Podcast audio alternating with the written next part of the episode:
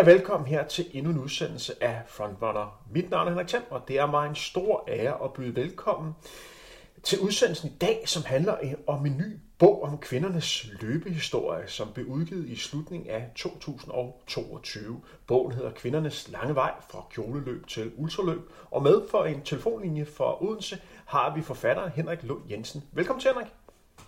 Tak skal du have. Tillykke med bogen. Ganske kort, hvorfor skulle der skrives en bog om kvindernes løbehistorie? Ja, på et eller andet tidspunkt, så skulle det jo ske, fordi øh, kvindernes øh, historie inden for løb er jo mange, mange hundrede år gammel. Og der har ikke været skrevet noget lignende på dansk, og så var jeg meget nysgerrig, hvordan startede det hele med kvindernes øh, mellem- og langdistansløb, og så, øh, så gik jeg i gang. Hvornår fik du ideen til den her bog her? Det er nok et par år siden, og under coronaen, der øh, lagde jeg nogle artikler ud om øh, nogle af de bedste mellem- og langdistansløber, som vi har haft i Danmark. Og jeg dykkede lidt mere ned i historien, øh, de store løb, og også helt tilbage til, øh, da det startede i Storbritannien med mellem- og langdistansløb for kvinder. Og så sammenfattede jeg historien øh, kronologisk, kan man sige, øh, helt tilbage fra de tidlige løb, og så op til i dag. Lige en kort præsentation af dig. Øh, jamen, du er blevet 68 år. Man kan ikke se det på dig, men øh, jamen, hvis man slår din alder op, så skulle det være 68. Du er fra Odense. Du er kant øh, mag. Også arbejdet som journalist. Du er løsbikke og har været kommentator i mere end 35 år. Øh, som sagt, freelance journalist om primært cykling og løb. Har skrevet to andre bøger om maraton samt eventyrløbet det her traditionsrige løb i Odense, som en af Danmarks største motionsløb. Du har været løbetræner, personlig træner i mere end 20 år, har selv en løbebaggrund og har blandt andet løbet en 10 km tid på omkring 32 minutter, og så deltaget i mere end 1000 løb i ind- og ud Øh, land. Og så skal jeg også lige nævne, at du har været med tidligere i en frontrunner-udsendelse, hvor vi øh, sammen sad og snakkede om den her go-konkurrence. Hvem var de bedste mandlige løber i gennem øh, historien. Jeg sidder og hører med din, øh, din bog. Jeg har været så heldig at få en eksemplar af den, og jeg må sige, at øh, jeg synes, det er en rigtig, rigtig god bog. Det er jo en bog om på 70-80 øh, sider, hvor man kommer igennem øh, kvindernes løbehistorie. Og så får man også indblik i nogle af de øh, lidt negative sider om øh, i, i eliteløb, for eksempel øh, doping. Kan du sætte et ord på arbejde i forbindelse med bogen? Hvordan har det for eksempel været at indsamle øh, materiale, snakke med kilder osv.? Ja, først får man jo ideen til at skrive bogen og laver et, et, et forløbigt manuskript. Og så øh, vælger man, øh, hvordan man skal gå i gang rent kronologisk. Og der har jeg jo så søgt kilder øh, Øh, på nettet og i de løbbøger, som øh, jeg selv har, hvis vi snakker det rent øh, historiske. Så har jeg øh, været så heldig, at Dorte Rasmussen, øh, som jo har været elitløber gennem øh, mere end 20 år, og som fortsat har nogle øh, meget fornemme danske rekorder, har øh, skrevet forordet, og øh, så har jeg også haft øh, andre personer ind over, som jeg kan nævne lidt senere. Man kan sige, øh, det er jo et større arbejde at lave en bog, selvom den øh, er på de der fire sider, fordi data skal jo helst være i orden, og øh, man skal sørge for, at de kilder, man, man snakker med, også kan, kan bidrage virkelig positivt til det endelige produkt. Hvis man kigger på, på selve bogen, øh, og så tager udgangspunkt i øh, forsiden, vi kan jo starte med titlen. Hvorfor hedder den fra kjoleløb til ultraløb? Det gør den, fordi de første mellem- og langdistansløbere i øh, historien var faktisk det, man kunne kalde kjoleløbere. Det vil sige præmien for at vinde de her løb i Storbritannien tilbage i øh, 16-1700-tallet, det var en kjole. Og det var en arbejdskjole, altså en, man kunne bruge i forbindelse med sit job. Men øh, det var i forvejen noget, der var en vis udgift øh, til at købe, så det var en, en ganske god præmie at få. De fik også andre præmier, kvinderne dengang, og det var ofte sådan nyttepræmier for at, at præstere. Så derfor hedder den fra, fra kjoleløb, og ultraløb, det, det giver jo sig selv, det er, det er distancer over maratondistancen, som også øh, i bogen er omtalt i et kapitel.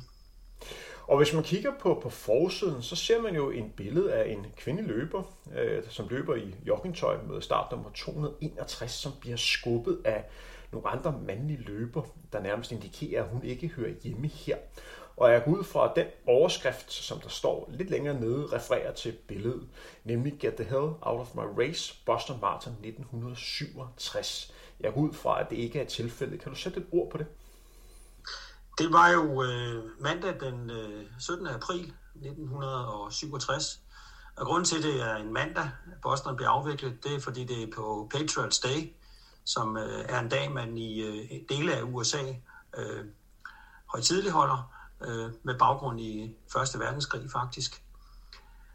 Der var cirka 1000 deltagere i løbet, og øh, det var faktisk øh, ikke et løb, hvor kvinder havde lov til at stille op. Men øh, Catherine Switzer, hun øh, træner langdistansløb og overtaler så sin træner, som man kan se øh, i billedet også, til at øh, stille op i øh, Boston. Hun tilmelder sig med initialerne K. Switzer, og hun øh, starter som de øvrige næsten 1000 deltagere Boston Marathon. Og så sker der det på et tidspunkt, at øh, fotobilen, hvor en masse journalister sidder, plus øh, to af løbets direktører, passerer det felt, hvor hun løber. Og så springer fotograferne af bussen, og øh, de to løbsdirektører løber hen imod Catherine Switzer, og den mest hissige af dem øh, forsøger at skubbe hende ud og siger, get the hell out of my, my race, give me those numbers. Han vil gerne hive startnummerne af hende, fordi det er ikke tilladt at øh, være med som kvinde. Hun har sin kæreste med, øh, som hedder Arne Briggs, som er en stor mand, det kan man også se på billedet, og han puffer så løbsdirektøren videre ud øh, af feltet og ud til siden. Der findes på YouTube filmoptagelser af den pågældende hændelse. Og hun løber videre og kommer i mål, og får faktisk også øh, noteret en tid. Og dagen efter, så står der i øh, en af aviserne i Boston, øh, Female Runner Crashed Marathon, altså ødelag maraton, eller crashed, betyder jo også, at man ligesom går ind i et maratonløb øh, på sådan en lidt speciel façon. Og det er jo en, en, en fantastisk historie. Øh, om lidt, så kan jeg sikkert fortælle om, at der jo faktisk var en anden kvinde, der løb året før, og samme år og også næste år. Det kan vi vende tilbage til.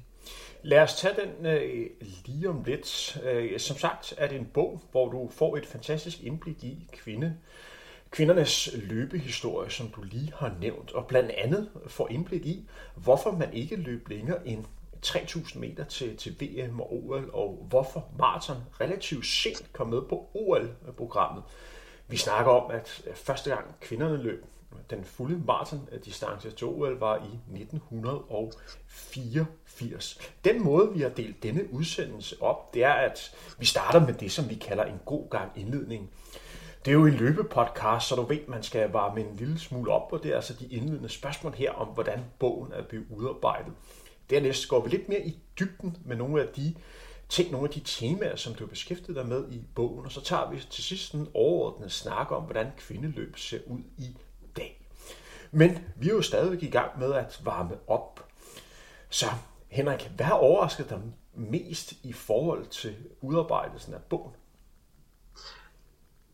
Dels selvfølgelig det historiske, hvordan øh, kvinderne startede med at, at løbe mellem- og langdistance, og at man jo faktisk også øh, ved byfester og lignende aktiviteter i Storbritannien havde kvinder med som underholdning i forbindelse med andre sportskampe. Så tænkte man, okay, vi lader nogle kvinder løbe om kap, det er vældig sjovt, vi giver dem en lille præmie, og det er så det.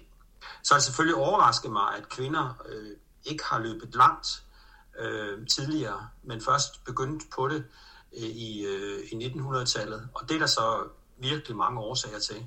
Hvis vi går lidt længere frem i den olympiske historie, så har det selvfølgelig overrasket mig, at øh, kvinderne havde 800 meter med på programmet i 1928, men at øh, det blev taget af programmet igen, fordi man ikke øh, kunne holde ud og se kvinderne lide så meget på 800 meter distancen. Og det kom først tilbage i 1960. Hvis vi øh, taler om øh, maraton, så øh, er det jo en historie, som, øh, som går lang tid tilbage. Kvinder har jo løbet maraton øh, meget længe, kan man sige, men øh, uofficielt. Det vil sige, at øh, det var ikke en del af det officielle maratonløb, at kvinder løb med. Og det blev det meget sent. Og olympisk set, der øh, har vi jo et kæmpe slip fra 1896, hvor mændene startede, og så til 1984, altså 88 år, hvor mændene løb alle årene, og kvinderne først kom med i, øh, i 84. Så, så øh, det der spænd imellem øh, mænd og kvinders øh, tilladelse til at løbe de lange distancer og accept af det, det har, det har overrasket mig. Og man kan jo også sammenligne med andre sportsgrene, fordi at, øh, vi har jo altid syntes, at det var øh, super fint at se kvindelige gymnaster også til OL, og de har været med i mange, mange år helt tilbage siden. Kvindelige tennisspillere, svømmer osv. Men øh, med hensyn til løb, der, øh, der er der sket en helt anden øh, udvikling.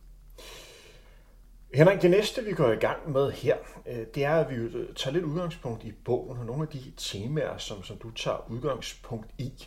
Og mange af tingene er jo noget, som du ganske kort har nævnt, så det skal vi lige have uddybet øh, lidt mere. Men allerførst kan du uddybe og være 100% konkret om, hvad årsagen til ental var, at kvinderne ikke fik lov til at deltage på lige fod med mændene til de store internationale maratonløb. Hvad var årsagen til det? Der er flere ting i det. Dels øh, så øh, havde man jo et internationalt atletikforbund, som var meget konservativt, og som var domineret af, af mænd. Og dels øh, havde man jo en olympisk komité, som havde fået et chok helt tilbage i 1928, da man så kvinderne løbe 800 meter. Og øh, de der ting fortsatte stille og roligt. Øh, og det var faktisk sådan, at, at det var primært mændene, der ikke ville acceptere, at kvinderne løb langt og kunne komme med i de pågældende konkurrencer. Det er sådan en ting. Den anden ting er jo, at der var relativt få kvinder, der rent faktisk løb.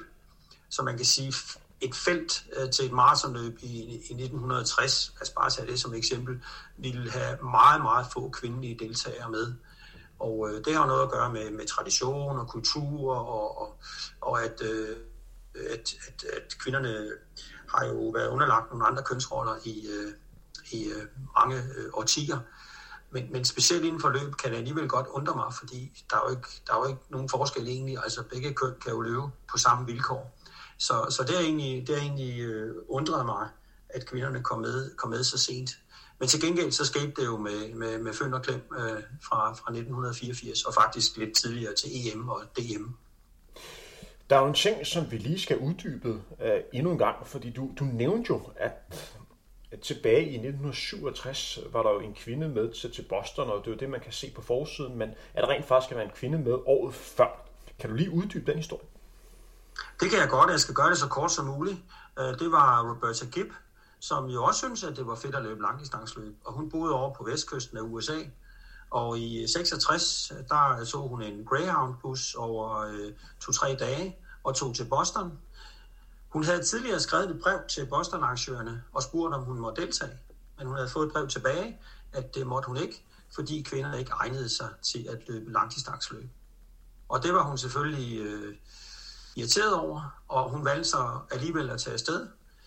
Hun løb uden startnummer og gemte sig i en busk, og øh, da feltet passerede øh, forbi efter et par hundrede meter, ja, så løb hun ind øh, på banen, ind på øh, landevejen og gennemførte Boston Marathon. Det gjorde hun også i 67, da Catherine Switzer-historien kom, og det gjorde hun faktisk også i 68.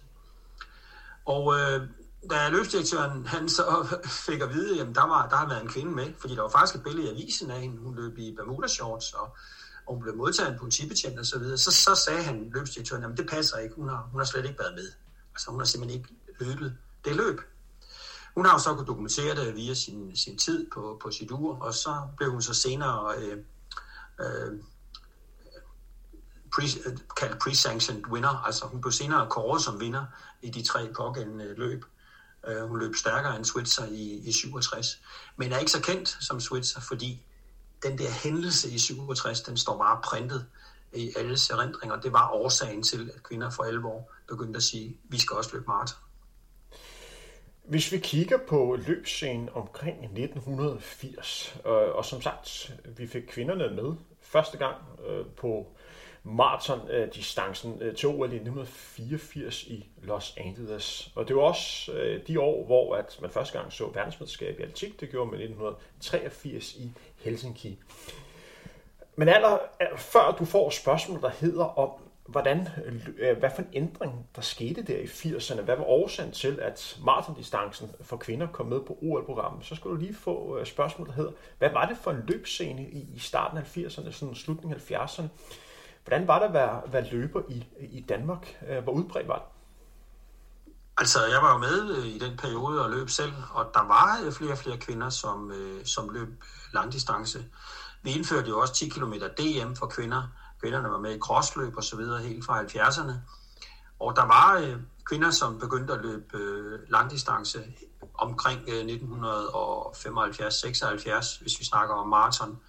Helt tilbage omkring øh, 68, 69, 70 havde vi Kirsten Carlsen, som var en af de allerbedste maratonløbere i verden på det tidspunkt. Men øh, hun var øh, en, en meget sjælden løber. altså, der var faktisk ikke ret mange, øh, der løb øh, maraton på det tidspunkt. Men hun var egentlig den, den første virkelig dygtige maratonløber, vi havde i Danmark. Så i slutningen af 70'erne, så kommer der flere og flere til, og øh, Dansk Etikforbund øh, vælger at indføre DM fra 1980. Og så hvad er den reelle årsag til, at man får øh, kvinderne med på, eller kvinderne får lov til at løbe maraton ved OL i 1984? Hvad er årsagen til det? Jamen det er fordi, der simpelthen er flere og flere kvinder, der løber på højt niveau. Man kunne jo se, at, at kvinderne var utrolig aktive på alle distancer, og der var mange, der løb, og de var dygtige, og er dygtige.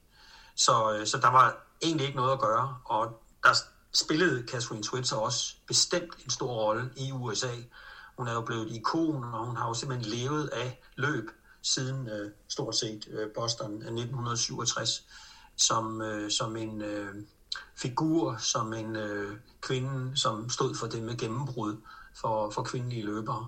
Så, så øh, summen af det er, at, at mange aktører var inde og puffe til, at øh, der kom et øh, OL for kvinder i 1984. Og det var jo så også i USA, og det betød så også måske, at, at det gik lidt hurtigere. Hvem var de største kvindelige løbestjerner på, på det her tidspunkt, og, og hvor stærkt lå de at løbe? Ja, men de bedste løb jo omkring i 2.25. Øh, vi havde, havde de to norske kvinder, som øh, løb utrolig stærkt i de år. Grete Weiss og Ingrid Christiansen.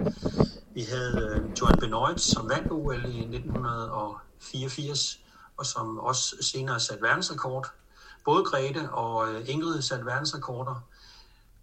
På dansk øh, grund havde vi øh, Dorte Rasmussen, som var en meget dygtig international løber, helt tilbage fra øh, slutningen af 70'erne. Hun blev europamester på 1500 meter i 77 for juniorer, men kom så også med til både VM og til, øh, til OL øh, på... Øh, i første omgang OL på maraton 1984, men VM øh, på 10 km og deltog i et hav af konkurrencer og havde en, en 20-årig lang øh, karriere. Kan du sætte lidt flere ord på Grete Weiss og Ingrid øh, Christiansen? De her to øh, norske øh, kvindelige langdistansløber, som var blandt de, de bedste løber i øh, verden. Deres duel var utrolig fascinerende. Kan du sætte lidt flere ord på, på, på deres kamp mod hinanden? Det kan jeg godt gøre sådan ganske kort. Der er kommet en fremragende biografi, der hedder Rivalerne her øh, i vinter, og den kan jeg varmt anbefale. Men det var to meget forskellige løbere. Deres baggrund var vidt forskellig.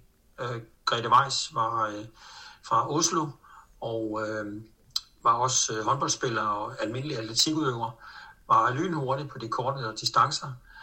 Og det var rent tilfældigt, at hun kom til at løbe øh, maraton. Det var en invitation fra New York City Marathon, som kom til hende, og så havde hun svært ved at sige nej tak. Og hun tager til New York øh, i 1978 og sætter verdensrekord i sit øh, første løb. Og øh, hun øh, var en øh, kursal øh, personlighed inden for løb, og i øvrigt kulturpersonlighed i Norge, døde desværre for nogle år tilbage, men øh, havde kæmpe stor betydning.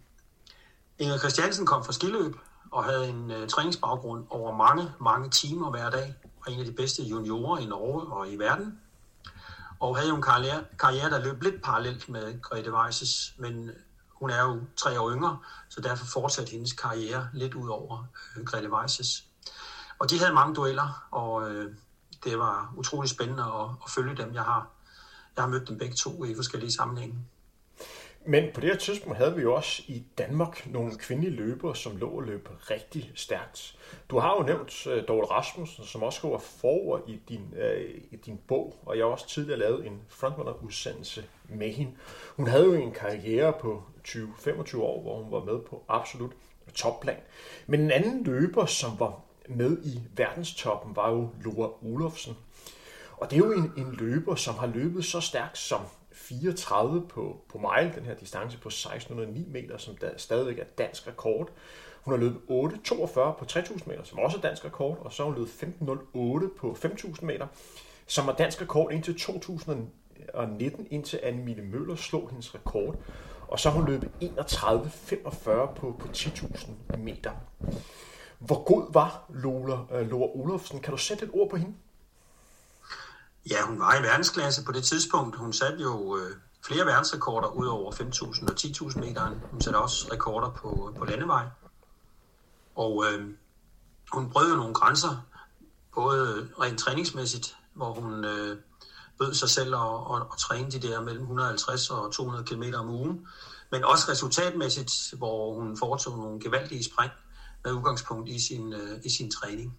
Hun havde jo, selvom hun stoppede meget tidligt, faktisk en, en pæn lang karriere, fordi hun øh, jo allerede brød igennem som, som 13-14-årig og blev ret hurtigt dansk øh, seniormester. Og øh, hun var jo en utrolig spændende løber og øh, virkelig dygtig, men havde jo så en, en karriere, som, øh, som reelt sluttede i 1978. Hun forsøgte sig i 1980 på maraton på New Zealand, hvor hun øh, løb sammen med John Benoit, som øh, senere blev olympisk mester fire år efter og satte verdensrekord. Og hun førte faktisk løbet, Lolerson, og lå til verdensrekord, men måtte udgå ved, øh, ved 25 km. Hun blev ramt af skader, og øh, det betød, at hendes øh, karriere stoppede øh, relativt bræt øh, efter det løb i 80, men reelt så nåede hun ikke tilbage på, på topniveau efter 1978. Hvor meget trænede de her kvinder? Lå de og trænede det samme som, som mænd, eller var der forskel på den samlede træningsmængde? Altså Dorte fortæller jo, at hun trænede sammen med mændene allerede, da hun som ganske ung startede i Glostrup. Og øh, det er mit indtryk, at, at øh, nogle af de, de dygtigste kvinder, de, de trænede på samme niveau som mændene. Hvorvidt de trænede lige så mange kilometer, eller hvordan, det er jo bygget op forskelligt for den enkelte. Der er nogen, der lægger mere vægt på fart og intensitet og intervaller, og andre lægger mere vægt på, øh, på distance og udholdenhedstræning. Men generelt så, øh, så, så var de bedste kvinder der i 80'erne på et niveau træningsmæssigt, som man kan sammenligne med mændene. Og rent økonomisk kunne øh, de her kvinder leve af deres sport. Kunne øh, Lola Olofsen for eksempel øh, prioritere og reducere mænd passende, eller skulle hun have studie eller arbejde for at få det til at køre rundt? Hun havde nogle meget øh, få sponsorer, som, som dækkede hendes sko og hendes udstyr. Og, øh, og det var egentlig det. Jeg kan huske, hun fik et legat på et tidspunkt op til OL i 1980, hvor hun så ikke kom afsted. Så hun har ikke kunne leve af det. Dorte Rasmussen har i perioder haft en, en pæn indkomst ved at at være professionel løber. Og Grete Weiss og Inge Christiansen, de øh, var jo de første professionelle løbere i øh, Norge. Og, og øh, det var et, øh, og, ja, det var et kæmpe, et kæmpe ændring, kan man sige, at, at løbere blev professionelle. Og årsagen til, at de var professionelle, var det fordi, at deres niveaumæssigt var, øh, var bedre end de to, eller end øh, Lo Olofsen, eller at de brillerede på maratondistancen, som måske havde øh, større appel til, til masserne? Jamen altså, der kom simpelthen flere penge i maraton. Man indførte jo, jo begrebet øh, startpenge. Det vil sige, at man fik simpelthen penge på grund af sit navn for at stille op, og man fik præmiepenge, og man fik øh, rekordpenge.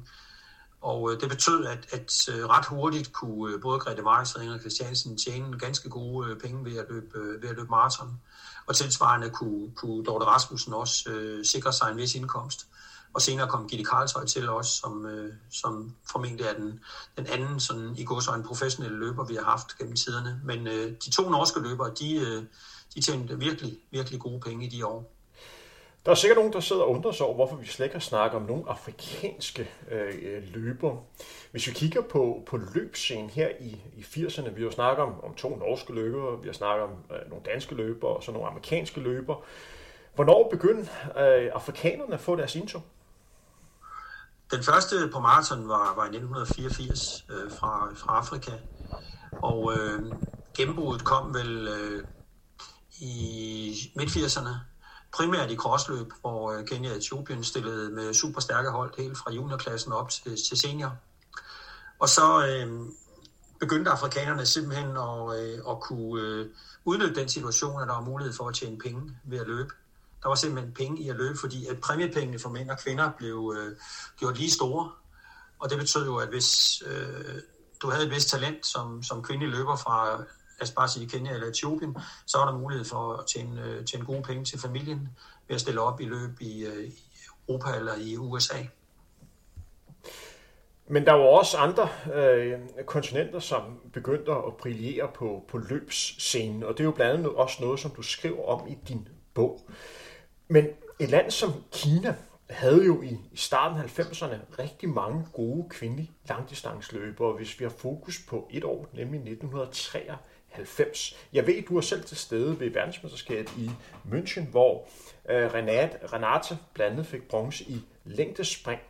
Men der var nogle kinesiske løbere, som priverede på, øh, på løbebanen, og senere det her år, så var der en magisk uge, hvor der blev sat den ene verdenskort på kvindernes øh, længere distancer efter den anden. Og blandt andet var der det her magiske 10.000 meter løb, hvor der var en kinesisk løber, som sat øh, verdenskort på den fulde distance, altså 10.000 meter, og så undervejs slog bedste noteringer på 5.000 meter og 3.000 meter. Og sidenhen løb den her løber en fantastisk tid på 3.000 meter distancen, 8.06, som ingen kvinde løber har været i nærheden af siden. Kan du sætte ord på øh, de kinesiske kvindelige øh, løbere og deres vilde gennembrud i starten af 90'erne? Ja, det kom sådan, som lidt af et chok for, øh, for atletikfans og os, der var i Stuttgart for at overvære mesterskaberne. Ja, Japan havde jo markeret sig i mange år inden for kvindelige langdistansløb, men det var første gang, at kineserne for alvor var med, og de var virkelig, virkelig dygtige. Det var ret sjovt, fordi øh, på 3000 meter, der stak de bare af de tre første. Så selv Sonja O'Sullivan, som var i verdenseliten, hun blev dybt chokeret. Og når man øh, kunne se dem under opvarmningen, så varmede de nærmest op i takt, når de var ude at løbe. De havde jo en træner, Matthew Ring, som, øh, som blev sådan et øh, meget specielt navn inden for atletikverdenen. Og det var kvinder, øh, piger, som kom fra, øh, fra landet. Det var landarbejdere, som var vant til at arbejde øh, måske øh, 40-50 timer i marken. Og øh, så kunne det måske være lidt afslappende og nøjes med at løbe to timer hver dag i stedet for. Og Matthew Ring, han fik øh, fat i de pågældende kvinder, og han trænede dem. Han havde sådan en knatter, han kørte rundt og pacede dem med. Og øh, ja, de var øh, underlagt et, et træningsregime, som, øh, som øh, formentlig har været meget barsk. Leverede nogle fantastiske resultater, og det var, det var lidt af et chok, men, men senere så har der jo ikke været så mange kinesiske løbere, og slet ikke nogen på det niveau. Men det var nogle tider, som, som virkelig var øh, exceptionelle, og det er jo blandt andet det, man kan få indblik i i den her bog her, hvor vi sådan kommer, øh, kommer lidt omkring i kvindernes løbshistorie. Nu skal vi lidt videre i dagens udsendelse, og vi skal snakke lidt mere om sådan nogle, øh, en lidt mere overordnet snak. Men allerførst, Henrik, nu får du lidt af en presbold.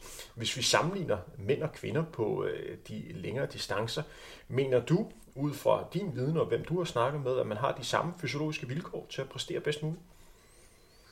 Ja, altså stort set. Øh, man øh, har jo den samme øh, trænerbarhed øh, som øh, mand og kvinde. Og det vil sige, at, at øh, træningen virker øh, på samme måde, om du er en kvindelig løber eller du er en mandlig løber. Men der er forskel på de to køn også øh, fysiologisk. Der er øh, en, øh, i går så en naturlig forskel i fedtprocent. Øh, kvinder har en naturlig cyklus, og der er også nogle øh, forskelle omkring øh, muskelstyrke. Men øh, hvis man tager en kvinde og en mand og lader dem træne, ja, så er træningseffekten øh, stort set den samme. Der er selvfølgelig individuelle forskelle, men det er der jo også i det enkelte køn. Så udgangspunktet burde nogenlunde være den samme, og så er der selvfølgelig et øh, genetisk øh, forskelligt blandt andet via øh, menstruation. Øh, hjemme. Hvis vi tager udgangspunkt i den her øh, øh, menstruation, som er jo naturligt for, for kvinder, øh, noget de skal have. Når vi kigger på de længere distancer, for at være, være god for eksempel på maratondistancen, så kræver det jo øh, mange timers udholdenhedstræning om ugen, og vi snakker jo kilometermængde for de bedste løbere, mellem 160 til, til 200 øh, kilometer. Kan man løbe så mange kilometer om ugen, og så stadigvæk have en øh, naturlig form for menstruation? Øh, hvad siger din research der? Altså, jeg har jo ikke snakket med så voldsomt mange, men jeg har jo selv været træner for en række kvinder øh, gennem årene, øh, primært i, i 80'erne og 90'erne. Og øh, jeg har talt med nogen, som øh, har haft en øh, naturlig cyklus, og som har brugt øh, den målige menstruation som en, en indikator på, at, at kroppen har det fornuftigt. Selv nogen, som har trænet virkelig meget og mange kilometer. Og øh, så har jeg jo også øh, via interviews med andre, ikke nogen jeg selv har lavet, men øh, den research, der er lavet af fysiologer osv., og den sådan almindelige viden i dag jo øh, fundet ud af, at, at der er mange kvinder, som ophører med at menstruere, når de øh, kommer op på en vis, øh, vis træningsmængde. Og man kan jo også øh, ud fra skadesmønstret hos nogle kvindelige løbere se, at der sandsynligvis har været tale om ophør af menstruation, som jo øh, har den øh, meget store bivirkning, at øh, knoglerne bliver svagere, og det øger risikoen for, øh, for træthedsbrud. Så det er egentlig kort sagt, hvad jeg, hvad jeg øh, øh er nået frem til. Så du sætter lighedstegn med øh, manglende menstruation og så øget risiko for skade?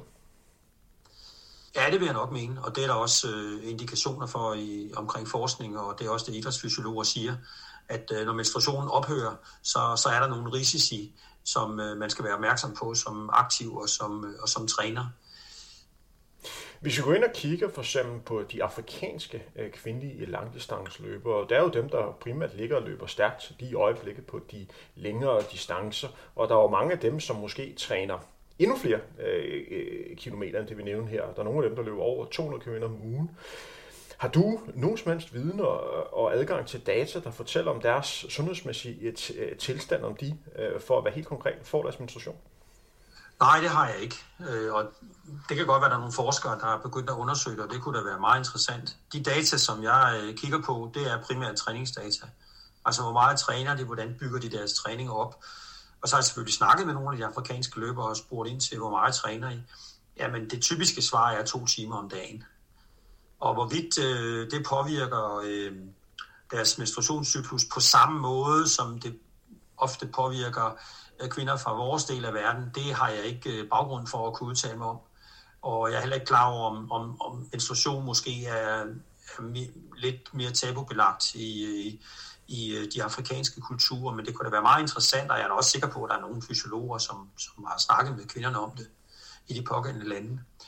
Øhm, hvis vi snakker sådan generelt sundhedstilstand, så virker mange af de afrikanske løbere jo i godsøjne relativt sunde. Altså, de er meget tynde, men de virker egentlig som om, at de er nogle, nogle sunde øh, individer, rent, rent fysiologisk, rent, rent kropsligt. Hvis vi går ind, øhm, hvis vi går ind og kigger på den her øh, snak og, omkring øh, menstruation og tager udgangspunkt i, at øh, du er løbetræner og har trænet rigtig mange kvinder. Jeg kan også selv nævne, at jeg også selv er løbetræner, også øh, træner kvinder. Den her snakker øh, om menstruation. Øh, hvor meget ligger herover for atleten, og hvor meget ligger hos, øh, hos træneren? Øh, hvor meget skal træneren blande sig i det? Og er det noget, som en træner skal blande sig i? Jamen, det synes jeg da, og det, nu har jeg jo trænet mange kvinder, og det har været sådan lidt forskelligt, øh, hvor meget det har været nævnt sådan, mellem øh, mig som træner og dem som aktiv. Jeg har øh, på et tidspunkt fået at vide af en af kvinderne, at øh, det typiske var, at hun tog 1-2 kilo på omkring sin menstruation. Og det synes jeg egentlig var ok og meget rart at vide. Øh, det kunne også være nogen, som var lidt, lidt trætte i forbindelse med menstruation, og det kunne man så tage hensyn til øh, i træningen. Øh, der er også nogen, hvor det aldrig sådan set har været et tema, øh, egentlig, og hvor jeg ikke har spekuleret så meget over det. Men det er jo et tillidsforhold mellem træner og aktiv, kan man sige. Og øh, jeg synes nok, hvis, hvis, hvis øh, man opfatter problemet, enten som, som aktiv eller som træner, eller begge opfatter det, så skal, man, så skal man have en dialog omkring det. Og man skal jo også tilvejebringe noget viden over for yngre kvindelige løbere, øh, når de øh, vælger at blive langdistansløbere og vælger at gå op og træne øh, meget intensivt i mange timer. Så træneren har et vis ansvar? Bestemt da. Øh, det har han helt klart, eller hun. Der er også mange kvindelige trænere. Øh, det, det mener jeg, og også med baggrund i de undersøgelser, der er kommet i de senere år, som jo ikke bare omfatter manglende menstruation i en periode, men også har noget med vægtkontrol osv. at gøre der synes jeg egentlig, at, at trænerens ansvar over for den aktive er vokset meget i forhold til, til forår tilbage. Hvor vi, øh, jo, vi, vi, vi, vi vidste selvfølgelig, hvad der foregik, og vi var der selvfølgelig ops på tingene. Men jeg synes nok, at, at, at det, det er blevet sådan lidt mere øh, intensivt, lidt mere konkret i dag, når man har set, hvor mange øh, problematikker der er. Når du træner en kvinde, øh, træner du så anderledes, end du gør, hvis du skal træne en mand? Er der nogle ting, som du gør anderledes? Ikke som udgangspunkt. Det er som sagt nogle år siden, at jeg har trænet kvinder på øh, konkurrence- og elitniveau. men i princippet så har, øh, så har de egentlig trænet det samme som mændene. De har selvfølgelig tilrettelagt det individuelt efter den pågældendes talent og også lyst til at træne x antal gange om ugen. Øh, jeg har måske i hvert fald i perioder lagt meget vægt på øh, mere intensiv træning. Øh, ikke så voldsomt mange kilometer. Men, men i princippet har de jo trænet det samme som, som mændene. Individuelt tilpasset selvfølgelig. Og mange gange har det jo også været sådan, at kvinderne har været med i en løbegruppe sammen med mænd. Jeg kan også øh, lige nævne, at altså, jeg har også trænet en, del øh, kvindelige løbere, og stadigvæk øh, gør det også øh, kvinder, som løber øh, relativt hurtigt. Og jeg prøver virkelig at øh, behandle øh, kvinder og, og mænd øh, fuldstændig ens. Det jeg alligevel kan have bemærket nogle gange, det er, at der ligger større arbejde i nogle gange at snakke kvinderne øh, lidt mere op øh, og, og snakke til dem, så de lidt mere tror på tingene. Øh, øh, nogle mangler måske lidt mere selvtillid, end mændene gør, der mere har den der fornemmelse af, det kan jeg sagtens, og, og hvorfor skal jeg kunne det? Hvor man nogle gange lige skal prikke lidt mere på den her selvtillid for, for kvinder. Og det kan på mange måder være, være sundt, øh, fordi jeg har sådan lidt en naturlig skeptisk til tingene. Det er i hvert fald den opfattelse, som, som jeg har haft. Har du noget genkendt til den? Jamen, det kan jeg sagtens. Altså, det, det er det samme, som jeg også har oplevet, at, at man har en forskellig tilgang til tingene. Og det er jo også det, der er det spændende ved at være træner. Hvis du har en gruppe på fem kvinder, jamen, de er jo forskellige, ligesom fem mænd eller drenge vil være det. Og så skal man jo snakke med den enkelte og ligesom tilpasse træningen og sørge for, at der er godt humør og at, at man har en positiv øh, tilgang til, til ens, øh, ens hobby og ens lidenskab. Så øh, ja, altså jeg synes jo bare, det er spændende at være træner. Øh, har været en meget, meget spændende periode. Øh, også tilbage i tiden, hvor jeg har trænet nogle øh, meget dygtige øh, løbere. Så, øh, så jeg kan helt ud følge dig i det. Hvis vi går, går lidt videre, og så har fokus på et emne, som du også beskriver i din bog, nemlig kvindeløb. Øh, Hvorfor blev det så populært at have løb øh, med rene kvindefelter? Hvad var det, det kunne? Ja, der er jo dels det, at der var flere og flere kvinder, der løb, og dels så øh, kom den øh, kommercielle del jo ind over, at der var simpelthen penge i at lave kvindeløb. Og det skyldes jo, at, at kvinderne er typisk øh, ude til løb, og det hænger måske lidt sammen med det, du sagde før, at de var måske lidt nervøse for det der med, at man skulle præstere. Og det var lidt nemmere, hvis man var en, øh, en øh, to-tre veninder, som tog ud. Så den der veninde-effekt øh, i forbindelse med kvindeløb betyder jo, at punkt 1, kvinderne kommer afsted, punkt 2, de kommer i flertal, og når der kommer mange, jamen, så er der også øh, økonomi i det for, for løbsarrangørerne. Så kvindeløbene eksploderede jo faktisk i antal øh, og i øh, volumen for de enkelte løb, øh, hvis vi snakker tilbage i, øh, i 90'erne. Det hele kulminerede omkring øh, 2008, hvor vi jo havde øh, omkring 100.000 deltagere i danske kvindeløb på årsniveau. Hvis man laver sammenligningerne til det, der også blev prøvet af, nemlig til at lave rene herreløb, der aldrig blev den helt store succes, Hvorfor tror du, at, at den samme interesse for at løbe alene med køn ikke var til stede for, for herrene? Jeg tror, det handler om noget socialt, altså at, at kolleger mødes, og det der med, at man kan støtte hinanden, og man kan hygge sig bagefter. Jeg har selv været speaker til, til mange kvindeløb, og, og der er selvfølgelig en anden stemning, end der er til, til et løb, øh, som er blandet for mænd og kvinder. Øh, så du, det, så du... Jeg tror altså, det, der, hvor vi havde, der hvor vi har mandeløb, det er jo for eksempel øh, Extreme Mandehørm, som jo startede, men det er jo for længst overhalet af Ladies Mod Race. Der er jo flere kvinder, der løber, løber de løb end mænd nu, så, så det er altså en ret sjov historie. Hvis vi går, går lidt videre, og så, så kigger på den danske øh, løbescene de sidste øh, 25 øh, år. Vi har jo haft rigtig mange gode løbere herhjemme de sidste øh, 25 år. Med al respekt, det er ikke nogen løber, som har ramt helt verdenstoppen, ligesom Dorte Rasmussen eller Lo Olofsen eller ja, andre kvinder på, på det tidspunkt. Gitte Karlsson, hun løb jo også rigtig stærkt, og vi skal ikke glemme, at vi rent faktisk havde et, et dansk maratonhold, øh, som vandt VM-sølv, var det ikke, i maratonstafet i øh, 1992? Jo, det er rigtigt. Men hvis vi tager udgangspunkt i øh, de sidste 25 år, så har vi haft mange løber, som har været fremme et eller to år og, og støvsuget den ene guldmedalje i de mange forskellige Danmarksmesterskaber, som vi nu engang har, både på landevej, bane, indendørs og cross. Og så er det en eller anden årsag øh, forsvundet igen på, på scenen. Det er jo svært at generalisere, men der danner sig alligevel et billede, for der er mange løbere, som har været i igennem den mølle. Jeg kan nævne løbere som Anne Jensen, Leila Larsen, Dorte Vibjerg, Nina Tysk, Maria Si og hendes tvillingssøster Sara Si.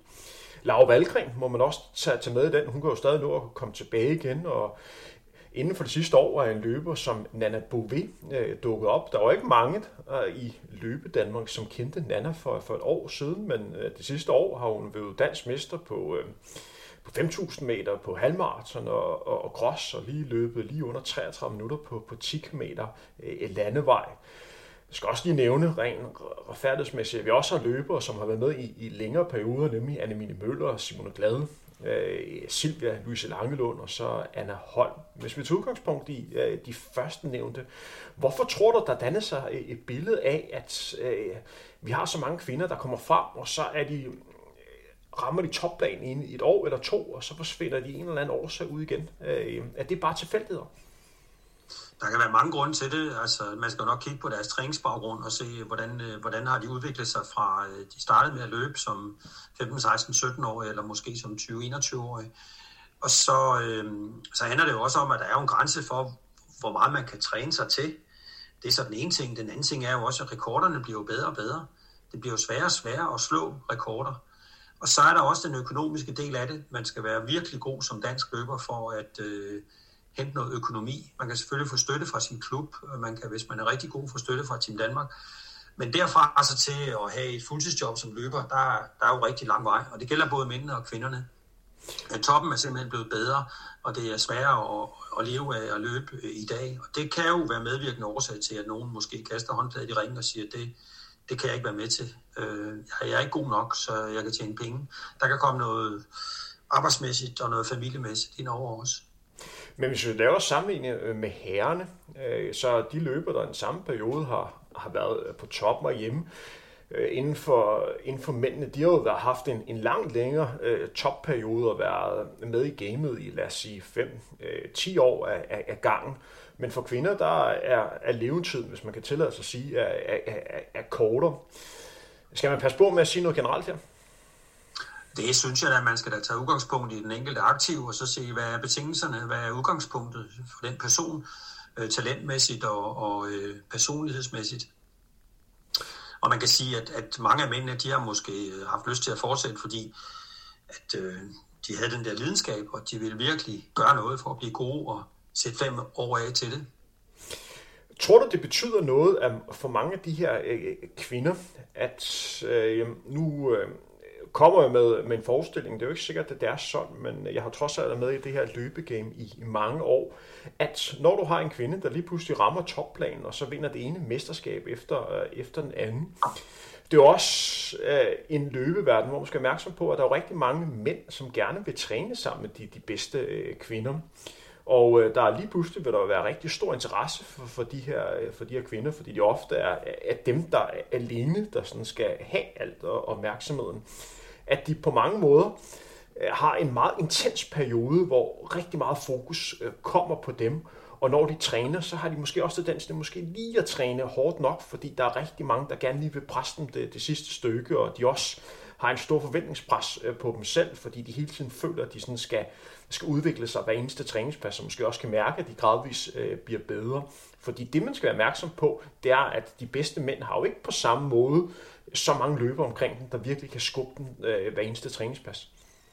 Nej, men det tror jeg da, du har ret i, og, og jeg tror ikke, det er særlig sjovt at være den eneste topløber, for eksempel i Danmark, som nogen jo har oplevet i en periode som kvinde.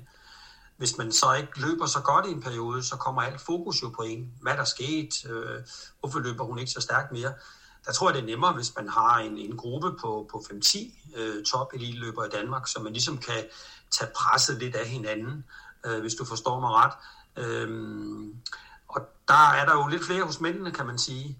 Øh, og det har så været lidt problemet, at man måske øh, nærmest gør øh, de, de få kvindelige internationale topløbere til, til, til verdensstjerner lidt før tid.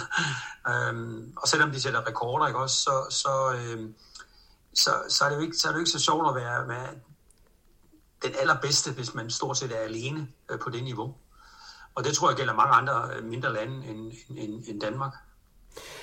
Der kan jo også være mange årsager, andre årsager til, at, øh, at de her kvinder har præsteret på, på topland i en kortere periode. Der kan også være noget at stifte familie. Der kan også være, være skader. Der kan være nogle arbejdskarrierevalg, der gør, at man har prioriteret anderledes. Men nu er vi i hvert fald ganske kort lige snakke om den tendens, man har set inden for, for kvindeløb øh, herhjemme. Men som sagt er der også kvinder, som har præsteret øh, på topbanen og har været med i, toppen igennem øh, længere tid. Og som sagt, der er nogle af de kvinder, som jeg også nævnte, der også har mulighed for stadigvæk at komme tilbage, og lad os sige det sådan, at vi også håber, at de kommer tilbage. Blandt andet løber som Laura Valgren, som vi ikke har set så meget til i 2022, er jo stadigvæk en ung løber, øh, hvor snakken om hende kan være helt anderledes om, om fem år. Men lad os øh, gå lidt videre og så snakke om en ting, som også aktuelt. Øh, hvis man sådan tager udgangspunkt i det europamesterskab i Gros, øh, som blev afviklet i slutningen af 2022, det blev afviklet i, øh, i Italien, der løb herrene 10 meter cross, mens kvinderne kun løb 8 km. Hvad tror du årsagen til, at man ved store mesterskaber stadigvæk inden for cross løber to forskellige distancer. Burde kvinder og mænd ikke løbe den samme distance? Jo, dybest set burde de, og øh, det er der også andre sportsgrene, hvor de løber samme distancer.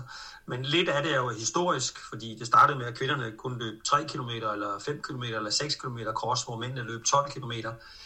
Så havde mændene en kortere en lang distance på 4 og på 12 km, og nu er det så blevet 10. Og egentlig burde kvinderne også løbe 10. Men øh, det er jo kvinderne selv, som ligesom skal markere via aktive kommissioner og via øh, og, og vise deres stemme, øh, også på national niveau, at de godt kunne sænke sig at løbe længere. Det kan jo godt være nogen, og cross omfatter jo løbere helt fra 800 meter op til maraton. Det kan godt være, nogen af kvinderne siger, at det er okay at løbe 5, 5 km eller 8 km, øh, for eksempel ved EM, fordi jeg er 800 og 1500 meter løber. Det kan være, nogle maratonløbere siger, at jeg vil gerne op og løbe lidt længere men det skal egentlig, synes jeg, øh, komme, komme fra kvinderne, fordi rent tidsmæssigt er der jo ikke så, så meget forskel, om de løber 8 eller 10. Det ødelægger ikke tidsskemaet. Og hvis man går ind og kigger med verdensmesterskabet i øh, cross, og jeg skal lige nævne, at vi meget snart har verdensmesterskabet i cross igen. Det har vi jo næste weekend i Australien. Det er jo det første store mesterskab, øh, som vi har i cross, når vi snakker verdensmesterskab, siden verdensmesterskabet øh, i Aarhus i 2019. Corona-pandemien øh, øh, gjorde, at det seneste mesterskab i 2021 øh, blev rykket altså her til 2023. Men det var altså først i 2017, at kvinder og mænd løb den samme distance, altså 10 km. Tidligere, der, der løb de kortere, og det er altså en udvikling, man stadig ser i Europamesterskabet, og også ser ved de nationale mesterskaber. Men jeg giver dig fuldstændig ret i, at det skal ligge hos atleterne. Det er dem, der sådan skal, skal presse på. Og det er altså de, de bedste atleter, der sådan skal slå i bordet og sige, vi skal løbe den, øh, den samme distance som, som mændene. Men Henrik, lad os lige kort øh, fastslå i udviklingen i forhold til kvindernes øh, længere distancer til de store mesterskaber. Øh, vi nævnte, at i, i starten af 80'erne, hvor verdensmesterskabet øh, kom med i 1983, det var første gang, du havde verdensmesterskab i atletik, og det var i Helsinki. På, man havde også europamesterskab, og så kom maraton med på kvindernes OL-program i 1984. Men kan du gøre lytterne lidt klogere på, hvornår de respektive distancer kom med? Hvornår begyndte man for eksempel at løbe 5.000 meter og 10.000 meter? Lige fastslå det helt. Ja, det kom jo noget senere. Man havde faktisk et verdensmesterskab allerede i 1980, hvor man havde 3.000 meter for kvinder og 400 meter hæk for kvinder. Og det var egentlig det første officielle øh, VM nogensinde. Det blev så afløst af det rigtige store VM med alle mulige discipliner i, i 83, som du siger. Men det er jo et pres fra kvindernes side, der gør, at man får 5.000 øh, ind på programmet, og man senere får 3.000 meter forhindring ind på programmet. Således at man på bane nu øh, har de samme løbdiscipliner for, øh, for mænd og kvinder. Men vi skal jo noget længere frem, før at, at, øh, at 3.000 bliver afløst af 5.000. Og øh, jeg tror bare, det er den udvikling, der, der er sket inden for atletik, at man vil gerne have de samme tilbud til kvinderne, som man har til mændene. Det har man også i, i skiskydning og i andre sportsgrene. Øh, hvis man sammenligner med langrend, så er det lidt anderledes. Der løber kvinderne væsentligt kortere distancer, og det er jo så en diskussion, man må tage i et, et respektive øh, forbund.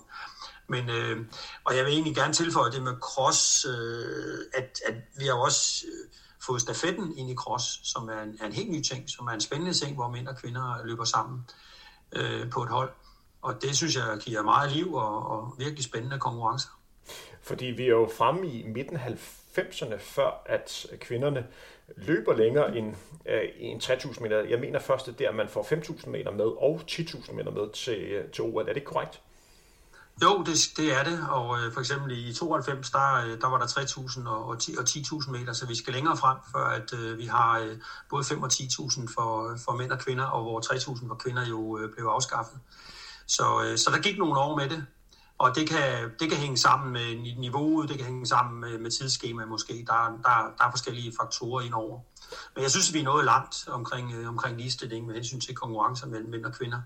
Og øh, 3000 for, for kvinder øh, var en distance, jeg mener første gang, det var med til EM var 2006 i øh, Jødeborg, og øh, verdensmesterskabet første gang var med, jeg mener det var 2005 i, øh, det var så også i Helsinki øh, på det tidspunkt. Jeg mener, det der omkring, man, at kvinderne begyndte at løbe 3000 forandring ved de store mesterskaber, hvor vi blandt andet havde en dansk kvinde, som jeg selv var trænet med, Louise Mørk, som var rigtig god til 3000 forandring på, øh, på, på det tidspunkt. Og det var også en distance, hvor Anne Møller har løbet rigtig stærkt de senere på år, og måske været det bedste bud på en, en dansk kvinde, som kunne blive øh, europamester i, i seniorklassen. Det har hun haft niveauet til. Men Henrik, lad os gå en lille smule videre. Undskyld, jeg skulle lige hoste en gang. Det næste, vi skal have fokus på, det er, om kvindeløb øh, får den dækning, som den fortjener. Fordi det, man ofte oplever, når man ser de, de store øh, gadeløb, så er det, at øh, kvinder enten starter sådan et kvarter eller halv time øh, før de, de bedste herrer, eller så starter de øh, samtidig, og det gør, at de nogle gange øh, drukner øh, lidt i forhold til at tage udgangspunkt i, hvordan man bedst muligt får hypet øh, kvindeløb. Hvad synes du, der er den, den bedste øh, løsning, at de løber øh, for dem selv, øh, med dertil hørende øh, mindre gode resultater, fordi kvinder ofte løber hurtigt, når de løber sammen med mænd og bliver presset hele vejen igennem, eller de løber selv og får hele opmærksomheden, princippet alene, og ikke skal dele det med, øh, med andre mænd. Hvad synes du? Hvad er for imod her? Jamen, der er jo egentlig to ting i det. Øh, for det første, så er der jo to rekorder hos kvinderne. Der er i, i et uh, mixed field, altså hvor man løber sammen med mænd, og så er der et rent uh, kvindefelt. Og øh, det har jo noget at gøre med hele diskussionen omkring det der med at have en pacemaker og have en hare omkring øh, rekorder. Med hensyn til opmærksomhed, jamen så, øh, så synes jeg jo, at, øh, at kvinderne fortjener præcis den samme opmærksomhed, for eksempel i maraton eller halvmaratonløb som øh, mændene. Der er dog måske lidt en tendens til, at mændene får, får mere fokus, at, at øh, man følger mændenes øh, førfelt, og så en gang imellem øh, går ned, så at sige, til kvindernes førfelt. Og det kan da godt irritere mig indimellem. Øh, på maraton kan der lidt at gøre med, at øh, der er forskellige faktorer, når man skal sende et, øh, et, et maratonløb. Der er jo dels det der med, at man gerne vil følge, om det bliver ny rekord, der kan også være nogle, øh, nogle udbrud undervejs. Altså, der er et eller andet, øh, noget fascination ved, når der sker noget i feltet.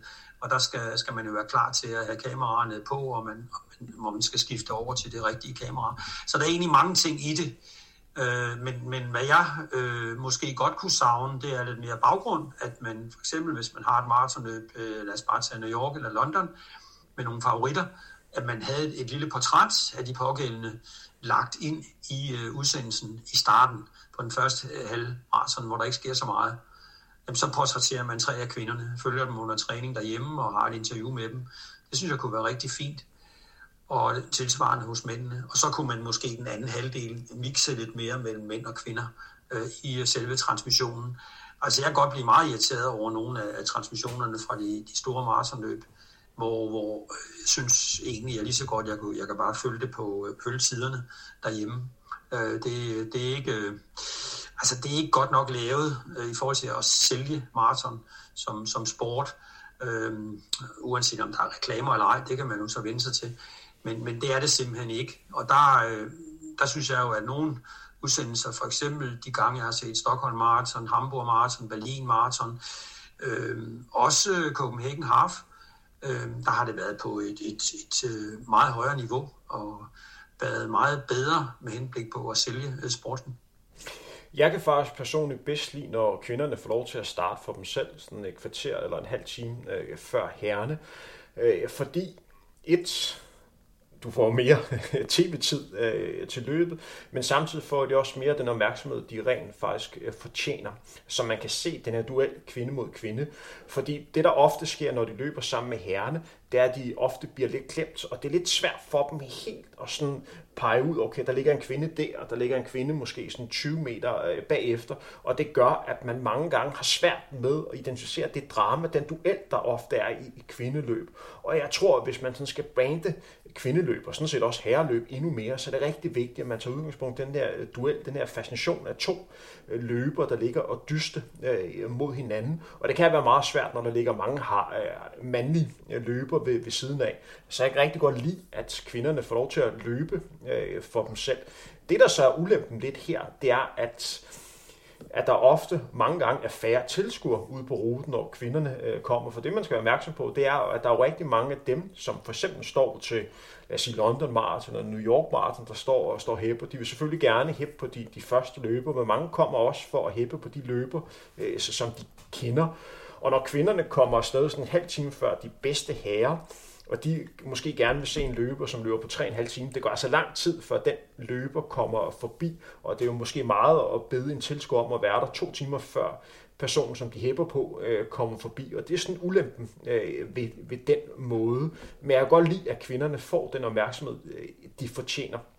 Og så undgår vi også at se det billede, som vi blandt andet så ved et 10 km gadeløb i Valencia her tidlig, øh, tidligere i år, hvor man øh, ved starten øh, så et masse styrt. Vi to snakkede om det for, for en uges tid siden, at du så simpelthen billeder af en masse løbere, der simpelthen blev væltet i starten, og mange af dem øh, var kvinder. Det man skal være opmærksom på øh, ved det her 10 km gadeløb, det er, at der er rigtig mange løbere, som er kommet til, øh, til den spanske havneby for, for at løbe stærkt, og i starten er der rigtig mange mænd, som løber ud i 2.30 eller 2.35 hastighed. De er jo væk fra starten af. Men så står de hurtigste kvinder, som måske løber 3.00, 3.05 i, øh, i starten. Der er måske en enkelt anden, der løber 2.55. Men der er rigtig mange af de her mandlige sub-elite løbere, som gerne vil hurtigt ud i det i starten, og de vælter simpelthen de, de hurtigste kvinder. Der er simpelthen for mange løber på for, for lidt plads i starten, og der er så mange af de her bedste kvinder, der kun vejer sådan 40-45 kilo, de bliver simpelthen mast i starten, så man ser nogle uheldige billeder, som man helst skal undgå.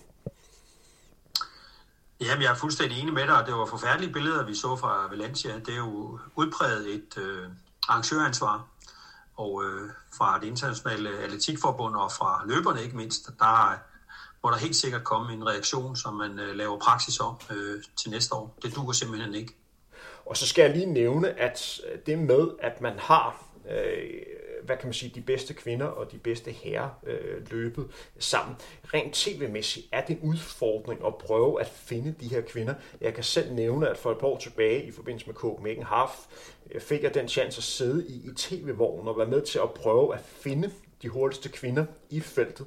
Og selvom jeg føler mig sådan rimelig godt øh, inde i løbeverdenen og, og vide, hvem der er hvem, så krævede det altså rigtig meget fokus at finde de her kvinder, for de ligger altså blandt rigtig mange øh, mandlige løber, fordi der er bare mange mandlige løber, der ligger i, i det spænd.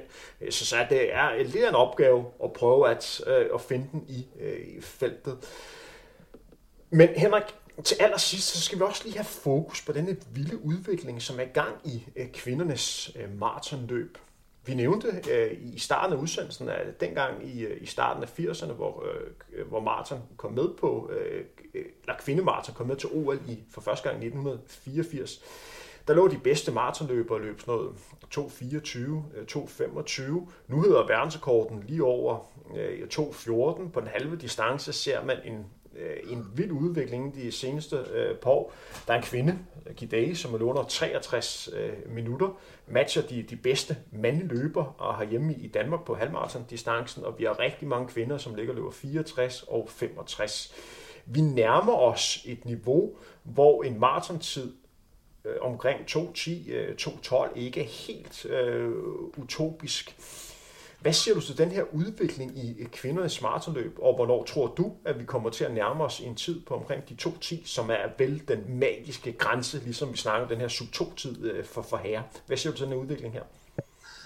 Jamen, altså, det er jo spændende udvikling at, at følge. Der er jo to ting i det. Dels er der den, øh, den teknologiske udvikling omkring skoene, og så er der den øh, træningsmæssige udvikling, at øh, der er flere og flere, som træner hårdt på meget højt niveau fra de afrikanske lande øh, er der jo øh, meget store grupper af løbere, som er dygtige.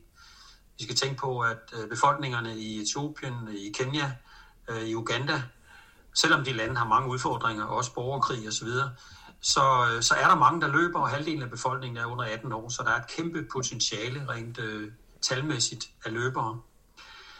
Og øh, så er der hele dopingproblematikken, som jo også øh, influerer på resultaterne. Der er ingen tvivl om, at der er mange af resultaterne, som, øh, som har en baggrund i øh, indtagelse af, af øh, forbudte præparater. Det, det er jeg helt sikker på, at der er. Så der er egentlig, der er egentlig de, de to ting, plus, øh, plus øh, den negative ting om, om, omkring doping, når man skal vurdere øh, resultaterne. Og øh, jeg er da ikke i tvivl om, at på et tidspunkt så kommer kvindernes tider ned på, på 2, øh, 2.10 og 2.12 på maraton, men der, der går nok nogle år endnu. Så øh, hvis du fik spørgsmålet, om vi inden for de næste fem år har en verdenskort på under 2.10 for, for kvinder, hvad vil så dit svar være? Ja eller nej? Nej, det tror jeg ikke på, men det skal nok komme. I forhold til doping, så er det også øh, ting, som du beskæftiger med i din bog, der som sagt hedder Kvindernes lange vej fra kjoleløb til ulcerløb, som vi beskæftiger os med i, i dag. Og du nævner, at doping har jo været et problem i øh, løbesporten, ligesom det har været i mange andre idrætsgrene igennem øh, flere år.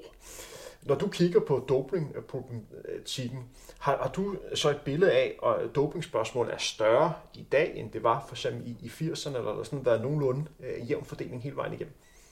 Det har altid været et, øh, et, et, et, en stor udfordring. Altså helt tilbage i 70'erne og 80'erne, der var det jo primært øh, aktiv fra det gamle Østeuropa, som, øh, som bevisligt var, var dopet, og også senere øh, via undersøgelser øh, har man kunne verificere, at der har været et øh, meget, meget stort øh, forbrug af ulovlige dopingstoffer.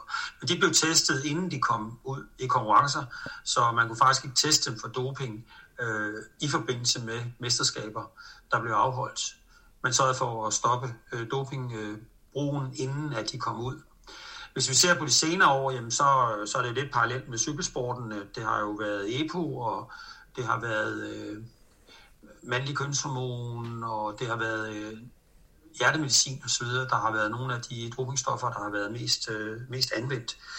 Problemet har jo været, at øh, man ikke har kunne teste så meget under corona for eksempel, og whereabouts, altså hvor den aktive skal fortælle, hvor vedkommende er, er jo meget svære at overholde i lande, hvor man for eksempel ikke har vejnavne, og øh, mobilforbindelsen er måske ikke så god, og altså atletik er jo en global sport, og, øh, og det betyder også, at, at øh, den øh, dopingkontrol, som man gerne vil udøve fra forbundenes sider og fra, øh, fra de nationale forbund, øh, er meget svær at, at gennemføre. Og så er der selvfølgelig problematikken med Rusland, som har været udelukket i mange år på grund af statsdoping. Som sagt, det du har hørt i dag er en snak med forfatter Henrik øh, Lund Jensen, som har været i, i løbesporten nærmest i en menneskealder. Han har lige skrevet bogen, der hedder Kvindernes lange vej fra kjoleløb til ultraløb. Det er også en udsendelse, hvor vi kommer øh, vidt omkring, og der er sikkert nogle af jer, som sidder og tænker, hvorfor snakker I ikke mere om det? Men vi har simpelthen valgt at lave en udsendelse, hvor vi sådan kommer lidt rundt om det hele. Hvis du skal have en gang buffet, så har vi altså lidt af det hele på øh, tallerkenen, og det er sådan, vi har valgt at, at lave denne udsendelse. Vi er ved at være til vejs ende. Vi har tre spørgsmål igen, og en af dem er et spørgsmål, som jeg glæder mig rigtig meget at få, få svar på. Henrik, øh, du er jo en mand, ligesom som jeg er. Hvorfor er det en mand, der skal skrive bogen om kvindernes løbshistorie? Ja, det har, spørgsmål har jeg fået nogle gange, men, øh, men en skulle jo gøre det, og den skulle simpelthen skrives, synes jeg, og så, øh, så gik jeg i gang. Og så har jeg jo heldigvis øh, været i kontakt med øh, både kvindelige forskere og kvindelige løbere i forbindelse med bogen, så det har været en øh, kæmpe stor fornøjelse, synes jeg, at, øh, at få den bog øh, afsted. Og øh, vi har jo lavet aftalen, at der er jo to øh, lyttere af Frontrunner, som har mulighed for at kunne øh, vinde den her bog, som hedder Kvindernes lange vej. Vi kommer til at lave en konkurrence ind på vores sociale medier, og så kan man altså øh, vinde øh, et eksemplar af bogen. Er det ikke rigtigt, Henrik? Det er helt korrekt, jo. Hvis man ikke er så heldig at vinde den her bog, hvor kan man ellers få, få fat i den? Øh, hvordan kan man erhverve sig sådan en bog her? Så øh, går man ind på øh, Facebook-siden, som hedder Kvindernes Lange Vej, og så skriver man til mig, og på den Facebook-side, der er en masse gode historier, der er kapitler fra bogen, og der er også nogle øh, ekstra historier, som ikke står i øh, bogen. Så øh, gå ind på Facebook-siden Kvindernes Lange Vej. Og Henrik, vi er jo ved at nå til, til vejs ende. Er der nogle ting, som du øh, synes, vi lige skal lidt mere ind på, eller synes du, vi har øh, kommet godt rundt? Jeg synes, vi er kommet meget rundt, Henrik, i dag, og det har været utrolig spændende at være med. Det er jo et, et stort og, og meget komplekst område, men jeg synes jo, at, at vores snak også har vist, at vi har sådan en, en fælles kærlighed til, til løbsporten. Og øh, vi tager øh, det gode med det onde, kan man sige. Vi tager alle de spændende og fascinerende ting. Vi øh, tager også fat omkring øh, de problematikker, som, øh, som rører sig. Det er utrolig spændende. Og Henrik, vi to har lavet den aftale, at vi på et tidspunkt vil lave en top 25 bliver nok om de, de bedste kvindelige løber herhjemme. Det bliver ikke en god konkurrence, ligesom der har været for, øh, for herrene, men vi laver simpelthen en top 25, og så vi kan blive enige om en, en uofficiel rangliste over de, de bedste kvindelige løbere herhjemme igennem tiderne på de længere distancer. Er det ikke rigtigt, Henrik?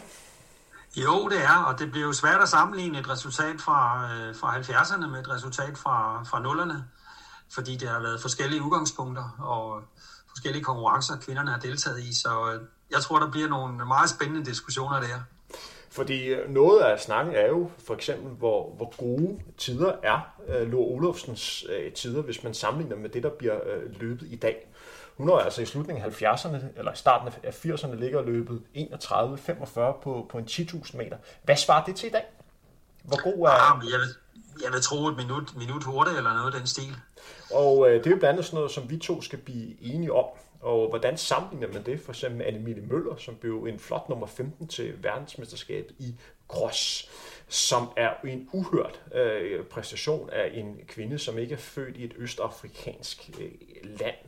Hvor ligger hun på listen, og hvor ligger Gitte Karls, og hvor ligger Dorte Rasmussen? Det er altså noget, som vi har fokus på på et andet øh, tidspunkt. Men vi er kommet til, til vejs ende. Jeg vil gerne sige tak til dig, Henrik Lund Jensen, fordi jeg måtte ringe op. Ja, velbekomme. Det har været en fornøjelse. Og du kan altså vinde to eksemplarer af denne bog, der hedder Kvindernes Lange Vej. Mit navn er Henrik Thiem. Det, du har hørt nu, var Frontrunner. Tusind tak, fordi du hørte med.